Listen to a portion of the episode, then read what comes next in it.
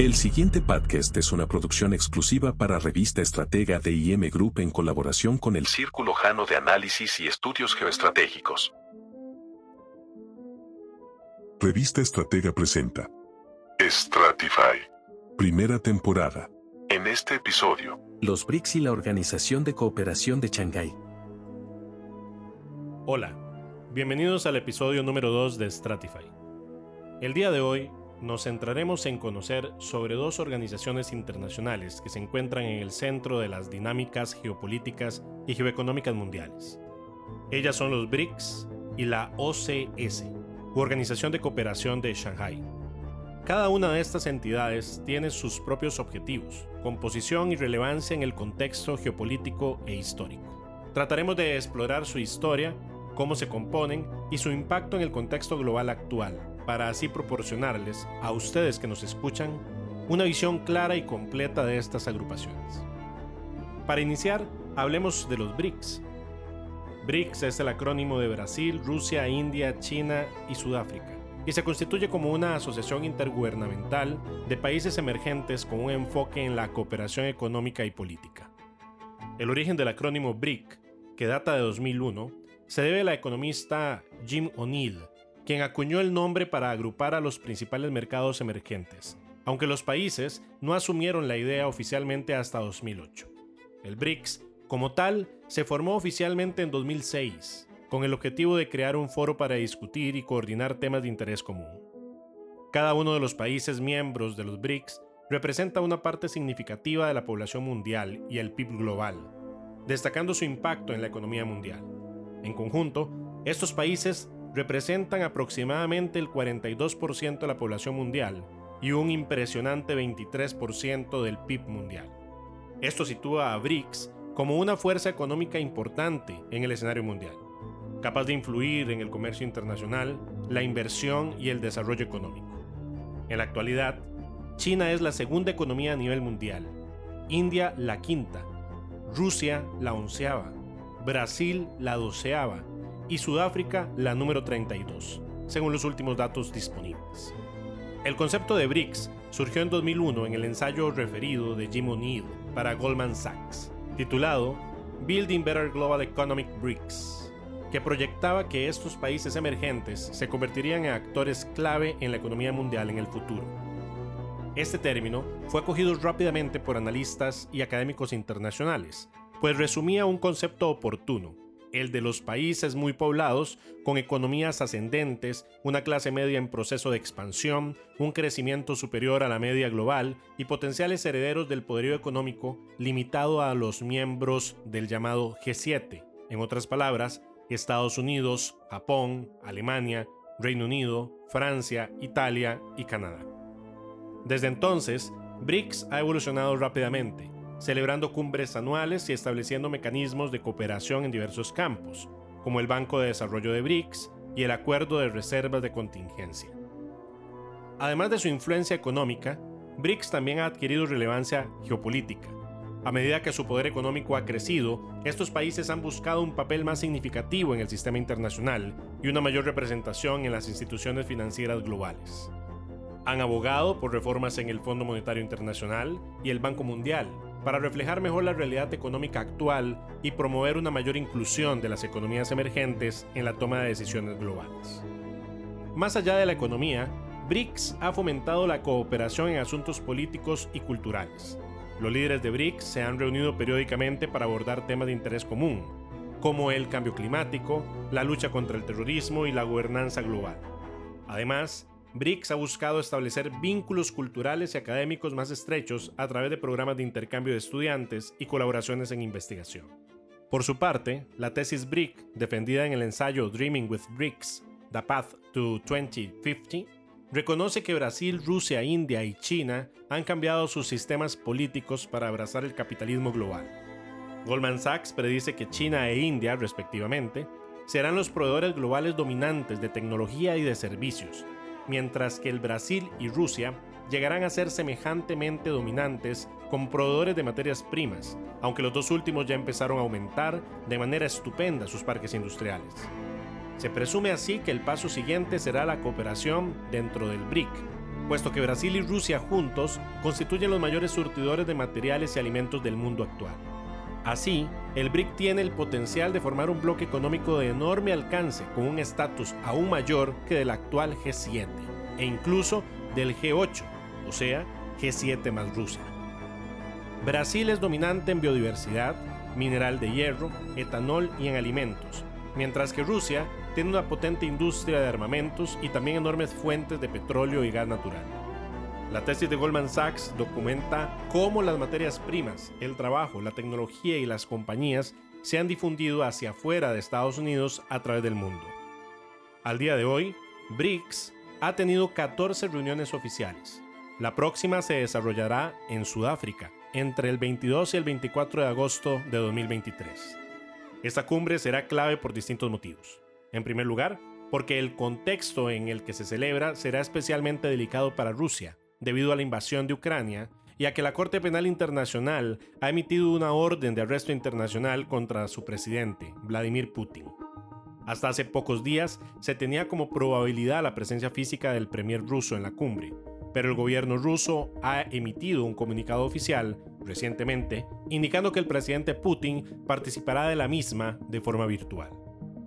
En segundo lugar, en dicha cumbre podrían discutirse otras dos cuestiones primordiales para el futuro de los BRICS y del nuevo mundo multipolar que se encuentra en pleno proceso de gestación, apalancado por los procesos de desglobalización vigentes.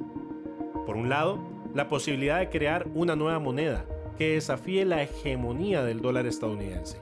Y por otro, la posibilidad de incorporar a nuevos miembros al Club de los Cinco, hay al menos 20 países que han solicitado formal e informalmente unirse a los BRICS, entre ellos Egipto, Nigeria, México, Irán, Indonesia, Turquía y Argentina. BRICS a todas luces remarca las intenciones del denominado Sur-Sur de reclamar su posicionamiento histórico en la nueva configuración del mundo venidero post-pandemia. Un mundo ya no basado en una globalización totalitaria sino más bien en una regionalización semipermeable. En el centro de dicho crecimiento exponencial del sur-sur y de la macroregión del Asia-Pacífico ampliado, se encuentra la otra agrupación de relevancia vigente, la OCS, Organización de Cooperación de Shanghai. La OCS es una organización intergubernamental fundada el 15 de junio de 2001 por los líderes de la República Popular de China, Rusia, Kazajistán, Kirguistán, Tayikistán y Uzbekistán. Países que, con excepción del último, fueron miembros del Grupo de los Cinco de Shanghai, precursor de la OCS, fundado el 26 de abril de 1996. Desde su creación, la organización ha expandido su membresía a nueve estados. India y Pakistán se unieron en junio de 2017, e Irán, recientemente en la última cumbre de julio del presente año, ha sido incorporado como miembro pleno. La OCS funge como foro de diálogo y cooperación política, enfocada en tres grandes vertientes, la seguridad, la economía y la cultura. En cuanto a la seguridad, la OCS está enfocada hacia la seguridad regional, señalando como principales amenazas el terrorismo, el separatismo y el extremismo. La organización cuenta desde el año 2004 con una oficina antiterrorista, el RATS, con sede en Uzbekistán. Durante la cumbre de 2006, se decidió también la creación de una institución dedicada a la lucha contra el tráfico internacional de estupefacientes. Los ejércitos de los países miembros han llevado a cabo maniobras conjuntas, tanto en el marco de la alianza como de forma bilateral, entre Rusia y China. Y actualmente, el bloque cada vez más presionado por las latentes amenazas de la alineación euroatlántica y el avance al este de la OTAN, no rechazan del todo una proyección futura de una suborganización euroasiática que responda como contraparte de la actual configuración de la OTAN euroatlántica.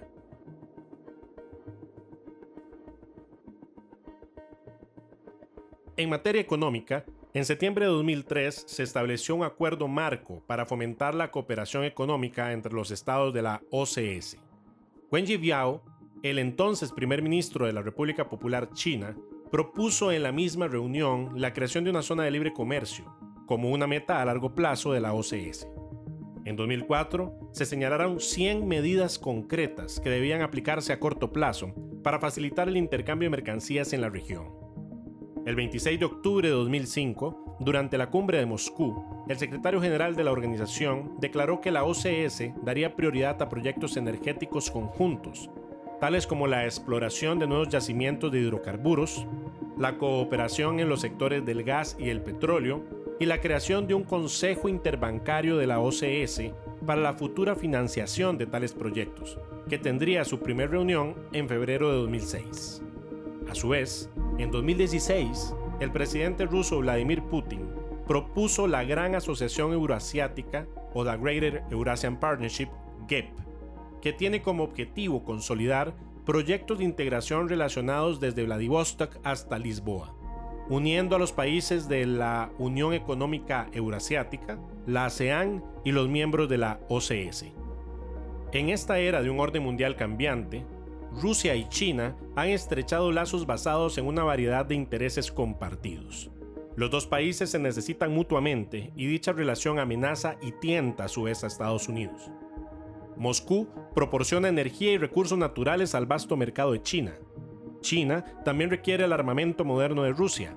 Beijing y Moscú se consideran socios estratégicos en la lucha para contrarrestar el dominio occidental y promover un mundo multipolar, como alternativa al orden internacional basado en reglas liberales dominado por Estados Unidos. En 2015, Rusia acordó con China integrar la Unión Económica Eurasiática y la iniciativa Belt and Road, BRI, por sus siglas en inglés, de China. Tres años después, en Kazajistán, se firmó el Acuerdo de Cooperación Comercial y Económica entre la Unión Económica Euroasiática y la República Popular China. Este acuerdo estableció una hoja de ruta para unir la Unión Económica Eurasiática y la BRI. En septiembre de 2021, en un discurso pronunciado por video ante el Foro Económico Oriental, el líder chino Xi Jinping subrayó la importancia de profundizar esta colaboración. Un foro clave para facilitar este objetivo ha sido la OCS, donde India y Pakistán también son miembros, consolidando y reforzando la cohesión del grupo regional. Tanto la Organización de Cooperación de Shanghái como el GEP sirven como plataformas para resolver las diferencias e intereses contradictorios entre los países participantes. La relación entre China e India, por ejemplo, es especialmente tensa.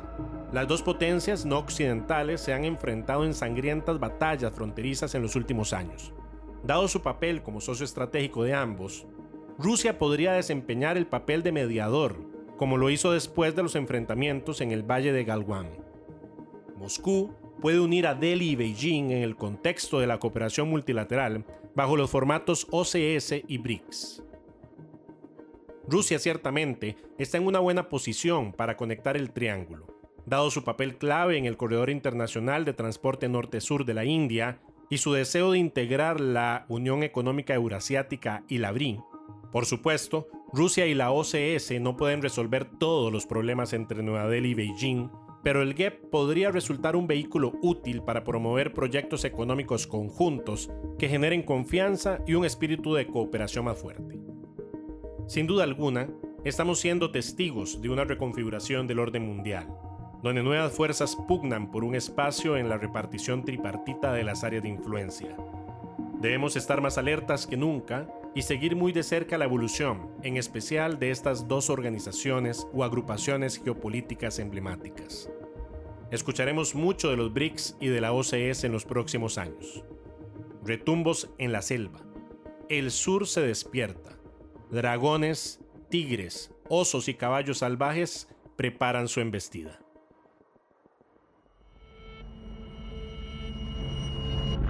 Revista Estratega presentó Stratify. Primera temporada. En este episodio. Los BRICS y la Organización de Cooperación de Shanghái. Capítulo escrito, producido y locutado por André Calderón Enríquez.